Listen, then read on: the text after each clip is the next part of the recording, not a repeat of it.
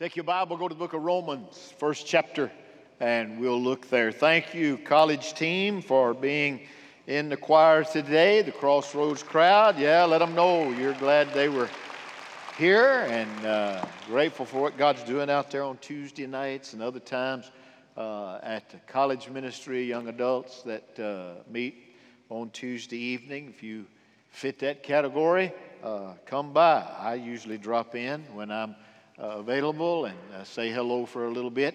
So uh, you be a part of that. Glad they were up in the choir today while our orchestra is off on mission. So uh, glad they were there. Well, we'll begin today in Romans, and uh, we've just finished 60 sermons in the book of Acts, and I've been kind of tussling with myself about where to go next, trying to pray through. Uh, I, I, I, kept wanting to go to the Psalms and uh, preach out of a few of the Psalms, and I just never could get clarity. And uh, I kept thinking because we had been to Rome with Paul, there's more to say there.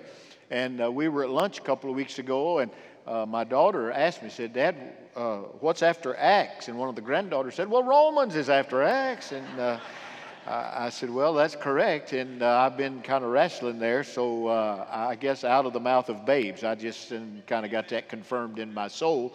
Uh, I'm going to preach uh, in Romans here for many weeks. I'm not going to go exactly verse by verse, but chapter by chapter. Uh, I preached through this book, but it's been 20 years ago since I preached through the book of Romans. Went back and uh, looked in 03 at those sermons, and man, they need to be redone. That's some of the sorriest preaching I've ever done in my life. So uh, we, will come back and look at the book of Romans a little bit today. Uh, we begin this morning in the first chapter, and I'm going to read this entire chapter. It's a little lengthy uh, as we uh, look at these 32 verses uh, and share a message that I've entitled Not Ashamed. Not Ashamed. Paul, most people believe, was in Corinth when he wrote Romans. This is not after he's been to Rome, this is before he ever got to Rome. In Corinth, Phoebe was leaving Corinth to go to Rome. Most people believe that he wrote this book, handed it to Phoebe, and asked her to take it to the church at Rome. And he commended her. And you see that in the 16th chapter when we get to that part. But before it, it seems that he's added uh, these 15 chapters we have uh, that most people that have studied the Bible very much would agree is the greatest theological work ever penned. And here he drills down, commending Phoebe at the end, but speaking to the church at Rome and to the church at large, uh, beginning in this great epistle that we find in Romans. So all roads lead to Rome. That's where we're going in these next few Sundays. Everything leading to Rome. And Paul is coming to Rome uh, as we found him in Acts. But before he gets there, he writes a letter to the church that is in that great city. And we find him saying, Romans 1 1. Paul, a bondservant of Christ Jesus, called as an apostle, set apart for the gospel of God which he promised beforehand through his prophets in the Holy Scriptures concerning his Son, who was born of a, descend- of a descendant of David according to the flesh, who was declared the Son of God with power by the resurrection from the dead, according to the Spirit of holiness, Jesus Christ our Lord, through whom we have received grace and apostleship to bring about the obedience of faith among all the Gentiles for his name's sake among whom you also are the called of Jesus Christ, to all who are beloved of God in Rome, called as saints, grace to you and peace from God our Father and the Lord Jesus Christ. That's the first sentence. Paul was, uh, well, he was bad to do run on sentences. He loved commas, semicolons, and he would have that going. And so in his introduction, he has this long, long word to the church at Rome. And then in verse number eight, we find this First, I thank my God through Jesus Christ for you all, because your faith is being proclaimed throughout the whole world. For God, whom I serve in my spirit in the preaching of the gospel of his Son, is my witness as to how unceasingly I make mention of you, always in my prayers, making request, if perhaps now, at last, by the will of God, I may succeed in coming to you. For I long to see you, so that I may impart some spiritual gift to you, that you may be established. That is, that I may be encouraged together with you while among you, each of us by the other's faith, both yours and mine. I do not want you to be unaware, brethren, that I often had planned to come to you and have been prevented so far, so that I may obtain some fruit among you also, even as among the rest of the Gentiles. I am under obligation both to the Greeks and to the barbarians, both to the wise and the foolish. So, for my part, I am eager to preach the gospel to you also who are in Rome. For I am not ashamed of the gospel, for it is the power of God for salvation to everyone who believes, to the Jew first and also to the Greek. For in it the righteousness of God is revealed from faith to faith, as it is written, But the righteous man shall live by faith. For the wrath of God is revealed from heaven against all ungodliness and unrighteousness of men who suppress the truth in unrighteousness, because that which is known about God is evident within them. For God made it evident to them.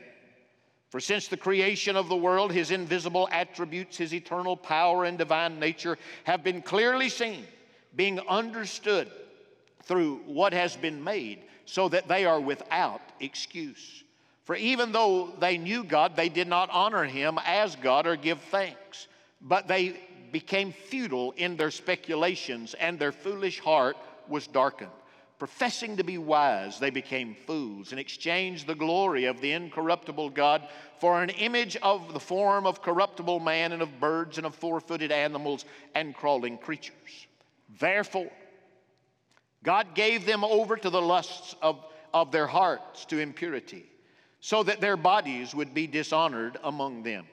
For they exchanged the truth of God for a lie, and worshiped and served the creature rather than the Creator, who is blessed forever. Amen. For this reason, God gave them over to degrading passions. For their women exchanged the natural function for that which is unnatural. And in the same way, also, the men abandoned the natural function of the woman and burned in their desire toward one another, men with men, committing indecent acts and receiving in their own persons the due penalty of their error. And just as they did not see fit to acknowledge God any longer, God gave them over to a depraved mind to do those things which are not proper, being filled with all unrighteousness, wickedness, greed, evil, full of envy, murder, strife, deceit, malice. They are gossips, slanderers, haters of God, insolent, arrogant, boastful, inventors of evil, disobedient to parents, without understanding, untrustworthy, unloving, unmerciful. And although they know the ordinance of God, that those who practice such things are worthy of death. They not only do the same, but also give hearty approval to those who practice them. I am not ashamed, Paul said. He had no shame. He had no intellectual shame when he thought about the things of God. He had no social shame when it came to seeing what was going on in his culture. He was morally without shame, calling truth, truth, and a lie, lie, calling unrighteousness, unrighteousness, and righteousness, righteousness. Paul stood without shame. He did not back up, he did not hiccup, he did not hesitate. He stood unashamed. If anything in this epistle that speaks to our heart, it ought to be that word. We must be unashamed of the Lord God and His truth. And so this morning, I want us to look at three items in this chapter where we find Paul not ashamed. Number one, in the introduction and down through verse number 10, we find that he is not ashamed of the church. He's not ashamed of the church. Uh, look at number, verse number six. These are some of the words he used for the church. among whom you also are the called. Friend, if you're a member of the church, you've been called out of darkness in the light, out of sin and to a Savior. He calls the church out of the world to come to Himself. Verse number seven, he says the church is also the beloved of God. Look at it. To all who are beloved of God in Rome. God loves the church. Matter of fact, He loved the church and gave Himself for the church. If God loves the church, we should love the church. In verse number seven, he called the church the saints, the saints of God. Doesn't mean you're without sin. The word hagios means holy, and the saint comes out of unworthiness to worthiness, out of sinfulness into holiness. We are to be the saints of God. Doesn't make you perfect. Hear me on that. There's none righteous, no, not one. There's not any of us perfect, none. But we are to turn our back on ungodliness and run toward the God of heaven. We're called, we are beloved, we are saints, Paul says. And then he said the church was in Rome and in Christ. Now don't miss this. The church of the living God is in Christ. We are in Christ, but we are also in Pensacola. We are in Christ, but we must live in our locale. We're in the Lord, but we're in our location. These people were in Rome, but they were also in Christ. Never miss it. The church is not some mystical body woo, way up there in the clouds. The church is, is here. He wrote to the church at Galatia, at Colossae, at Philippi, at Ephesus. On and on, he writes to the church. And the church is in Rome and it is in Christ. And notice some things about the church. Paul is grateful for the church in verse number eight. He said, First, I thank my God through Jesus Christ for you all. Though your faith is being proclaimed throughout the I speak of you everywhere I go. I speak of this church in Rome. He was grateful for the church. Are you grateful for your church? You need to be grateful for your church. You need to give thanks. Man, you, you find all kind of problems or you're looking for it in any church, but you be grateful for the church that God has given you. Not only was Paul grateful for the church, he prayed for the church. In verses 9 and 10, he said that I unceasingly make mention of you. Verse 10, always in my prayers making request. You see, pray, you pray for your church. You didn't pray for your pastor, you didn't pray for your leaders, you didn't pray for your Sunday school workers, you, you didn't pray for those around you. You don't need to speak evil of the church, you don't need to speak evil of the workers in the church. You need to build them up, you need to love them need to speak that truth. Paul prayed for the church. He was grateful for the church. He prayed for the church. In verse 11, he longed for the church. He says in this text, I long to see you, that I might give you a spiritual gift, and it might be established, and encouraged together with you. He longed for the church. Now, I thank God for those that send me mail from day to day. I got a letter this week from an elderly member of our church. It was that shaking writing, you know, where you couldn't, you know, it's hard to keep up with it. I can make it out. And she wrote me and said, Pastor, I can no longer leave my residence to come. And I watch online and use the television, my computer screen. She said, I long to be with the church. Whew. We went through this deal in COVID. We made it so easy to stay at home. A lot of people chose to stay at home. Friend, you ought to long to be with God's people. Amen. You shouldn't forsake the assembling yourselves together. We do television. We put a lot of our stock in. it. We want people. I was in Buckatunna, Mississippi the other day, and I was walking through, and I told you about it. And the guy came running out of the kitchen. My Lord, I just saw you on YouTube in Buckatunna, Mississippi. Yeah. Well, it's good. It's an outreach. We use it. Many of our people can't come, and others, when you travel, you see it. But let me tell you, friend, when you're in town, you got a car, you get, you ought to get to God's house. Amen. Long for the church. I, there are many, many reasons people can't come, and uh, that's fine. That's why we do that outreach. Don't hear us a word of condemnation unless you're just lazy as sin. Then take it for that. I tell people all the time you can watch on the screen and you can see and hear, but you cannot feel the wind blow. And when the wind blows and the Spirit of God moves, you can't always get that on the screen. Thank God for the outreach, but Paul said, I long to be with the church. I encourage you that, that you would long for the church and be a part of the church. After this service, you want to be a part. Go, go by that table. Sign up for Discovering Olive and, and, and do that. Come and make your confession and link your heart with the church. Thank God for the work of the church. He was not ashamed of the church. Secondly, he was not ashamed of the gospel, of the gospel. He says it in verse 16, I'm not ashamed of the gospel, for it's the power of God for salvation. Everyone who believes, Jew first, also the Greek. For in it the righteousness of God is revealed from faith to faith. It is written, the righteous man shall live by faith. He wasn't ashamed of the church. He wasn't ashamed of the gospel. Now, look at the reality of the gospel. What is the gospel? 1 Corinthians 15 makes it very clear what the gospel is. The gospel is this Jesus Christ, God loves you, sent his son, and Jesus Christ lived, he's crucified, buried, and raised, that is the gospel. That's the gospel. Jesus came and lived holy. He died an atoning death.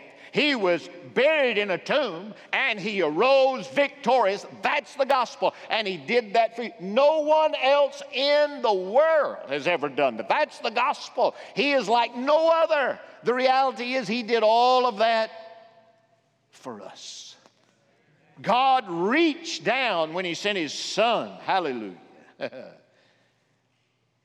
the reality of the gospel is the simple life, the perfect life, the perfect death, burial, and resurrection of Jesus.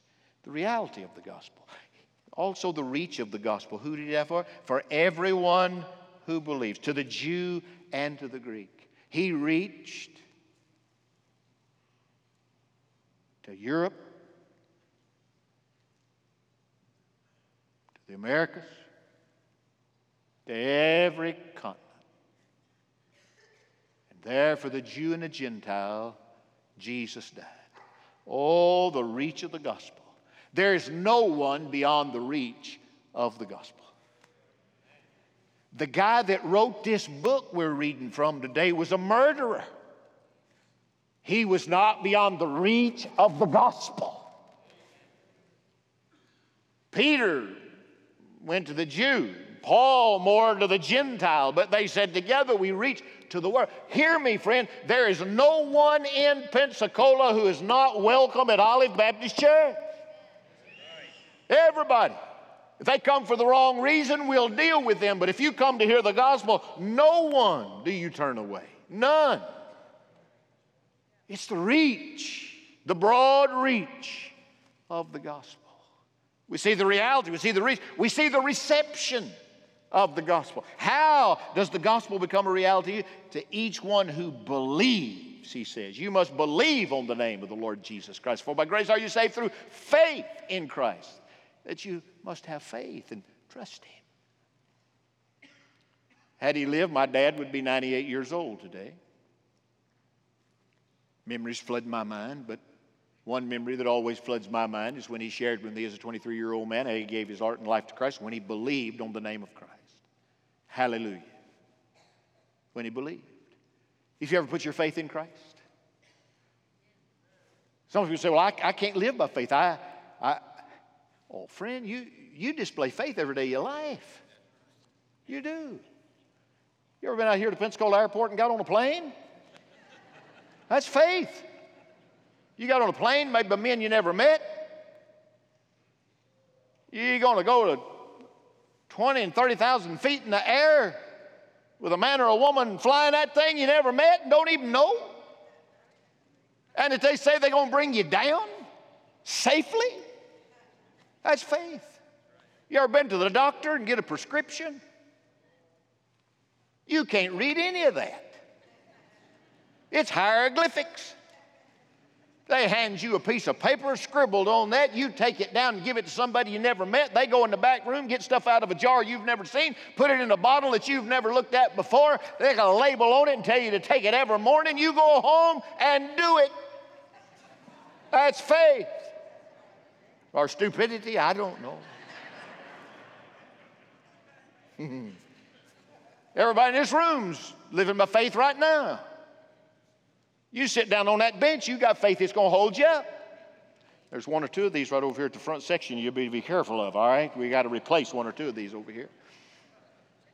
So you put all of your trust in that. That's faith. Let me tell you, friend, you're not going to get to heaven till you put your faith in Christ. You say, I'm going to be good enough. You're not that good. You say, well, I'll give like you. You don't have that much. Jesus, didn't we sing about this? Yeah, he paid it all. All to him I owe. Hallelujah. Oh, God's so good. Don't, don't be ashamed of the church. Be ashamed of the gospel. If you trust him, you ought to be baptized. I mean, we had a blessed time this last Sunday afternoon. We baptized 49 people down in the Gulf. Had a great time down there. That was really good. Uh, I told them Wednesday night that was good, but it wasn't the best part. We've been praying and praying and praying. All these boys and girls come in here and play basketball, these young adults, and Taylor's been working tirelessly and say, I want to baptize, I want to reach some of these kids for Christ. And finally, he had somebody believe, and he had them all lined up Tuesday to be baptized. All the staff, we came down there, we was all excited, and the guy didn't show up. We had the water ready in the trough, warm, ready. Hmm. Old Taylor's, he just, you tell, he, he, but he didn't give up. He called them all together like he always did, and he shared the gospel with that group of kids down there. And two of them believed on Christ, and they were baptized on Tuesday. Amen.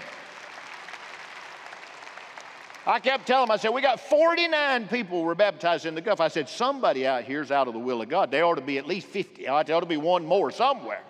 Well, we found him, and he didn't show up, and God gave us double. Hallelujah. What a Savior. And then to see these six come uh, this morning, be baptized in, in this service. Thank God for the church. Don't be ashamed of the church. Don't be ashamed of your. Don't be ashamed of the gospel. Hallelujah. And then don't be ashamed of the truth. The truth. Paul speaks about it. In verse 18, he said, For the wrath of God is revealed from heaven against all ungodliness and unrighteousness of men who suppress the truth. Some are suppressing the truth. In verse 25, some are exchanging the truth. Some people take truth and, and they suppress it, they want to push it down. They say, no, no, no. Other people say, well, we're going to change that. You used to say this is true, now we're going to exchange it and put a lie in its place. That's the world in which we live today. But hear me, this is written in the first century. There's nothing new under the sun. Truth has been being suppressed since the beginning of time.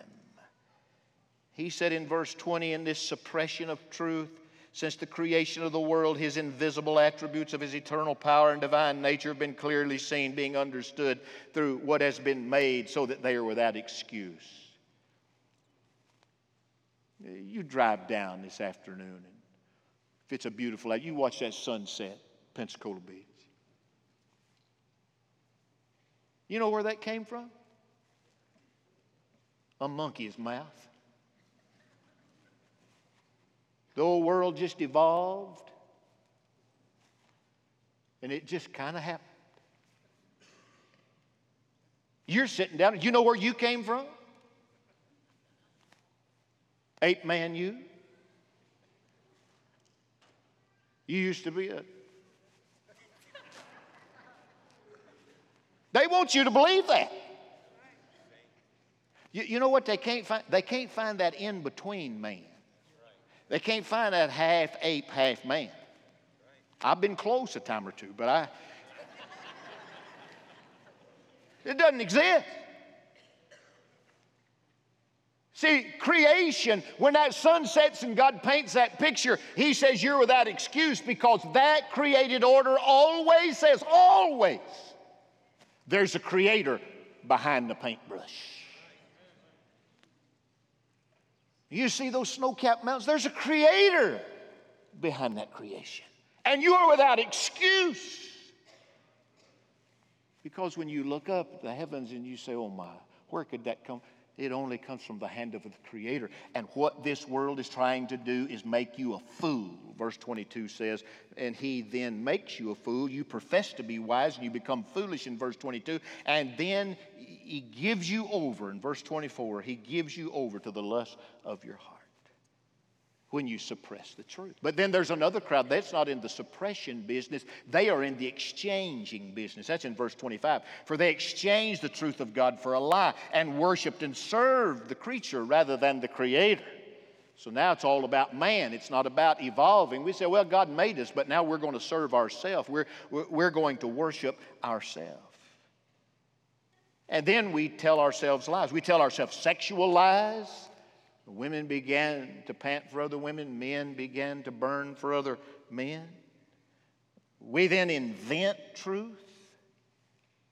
And when we do that, we find in verse 25, He gives you over, He'll let you have what you want. He gives you over to your depravity. Hmm. But I want you to look at this list. See, that sexual immorality is not the only issue. That's the first issue.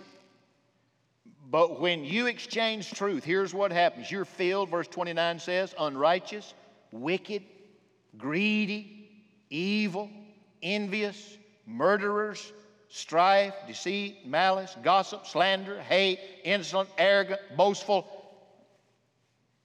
inventors of evil. That is the new motto of the United States of America inventors of evil. You don't have enough, we just make it up.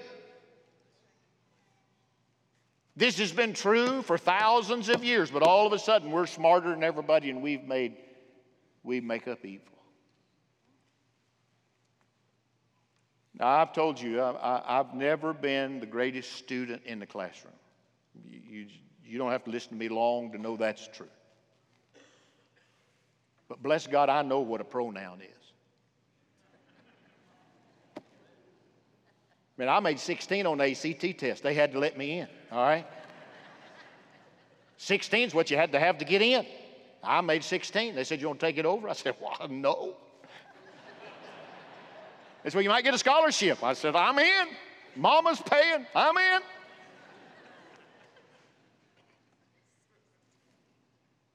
But I know that's a he, that's a him. That's a him, that's a he. What, what, which way? You got to lie to yourself.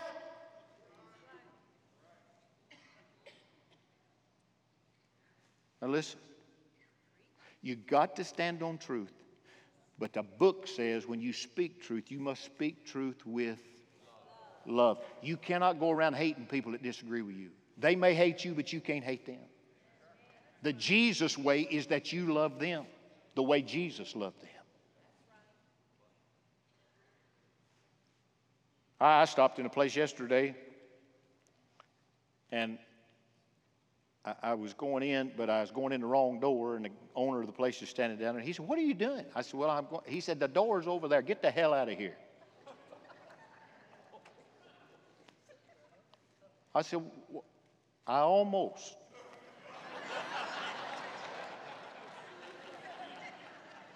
What I want to say, why don't you put a sign on the place where you know where the door is? And he chuckled and I chuckled and we had a little laugh. But you know, if we're not careful at the church, we'll find some people that disagree with us and we'll just say to them, You get the hell out of here.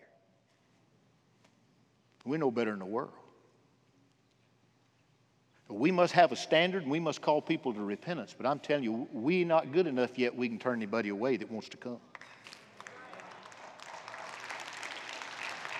Well, about half of you agree with that. Okay, that's good.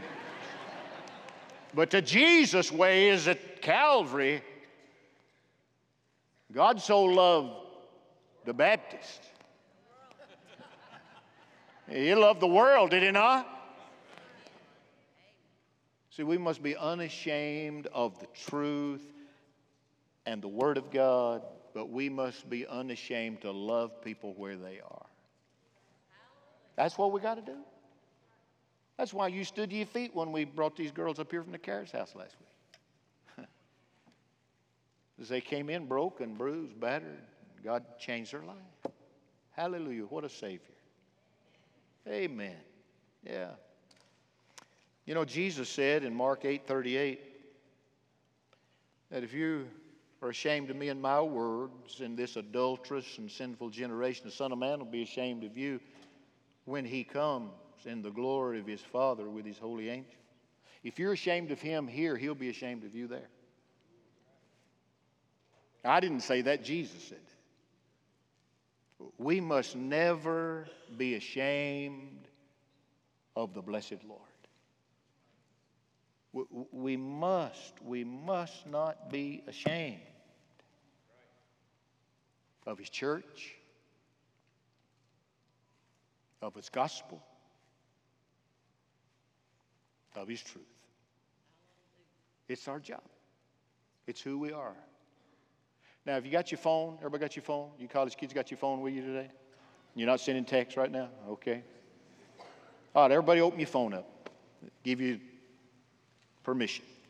Go to your search engine, whatever you got. If you don't have one, just hang on. It's, it's good. You'll understand. But if you got one, I want you to, I want you to Google or search one word Polycarp. Polycarp. P O L Y C A R P. Poly, mini carp, like an ugly fish. Okay? Polycarp. Just put that word in the search engine. Now, there may be different things come up. I've done it a few times, a few things come up, but I want you to look at that second century martyr. He'll come up there. He's ugly. He got a long beard, probably got a stained glass window behind him or something. The, the, Polycarp of Smyrna in present day Turkey was a disciple of John the Apostle. He became a Christian when he was young. You can read all about him. You just search that. And so you see it. Now you got it. Okay, now forget it. Look right here at me. All right, you find him. You read about him later. Polycarp died at 86 because he was hot hearted for the gospel and he preached Jesus, Jesus, Jesus, and he lived Christ.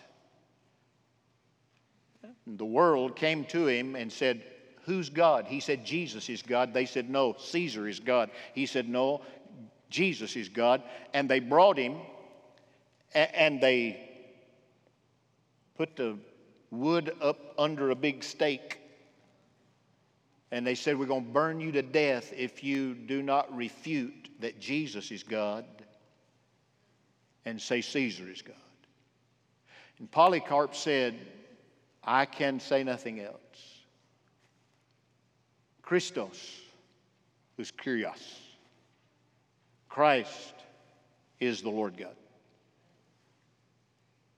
They gave him another chance, said, If you'll deny, he said, I told you, Christos os Kyrios. Christ is Lord. Hmm. And they took that old man, 86 years old. you imagine? We have a lot of people that live in that age, but they didn't live that old then. This old man's 86. They took him to that fence post and they tied him and they lit the wood. I've wondered, what did Polycarp say as the flames began to lick on his skin? Maybe it was Psalm 25 in verse 20 that he quoted Guard my soul and deliver me. Do not let me be ashamed, for I take refuge in you, O Lord. If it wasn't Psalm 25, maybe it was Psalm 31, verse number one. In you, O Lord, I've taken refuge. Let me never be ashamed of you. If it was not Psalm 25 and it wasn't Psalm 31, maybe it was Psalm 71 where he, as the flames grew hotter, in you, O Lord, I've taken refuge. Let me never be ashamed. The flames came and his clothes burned and his skin melted and his physical frame died.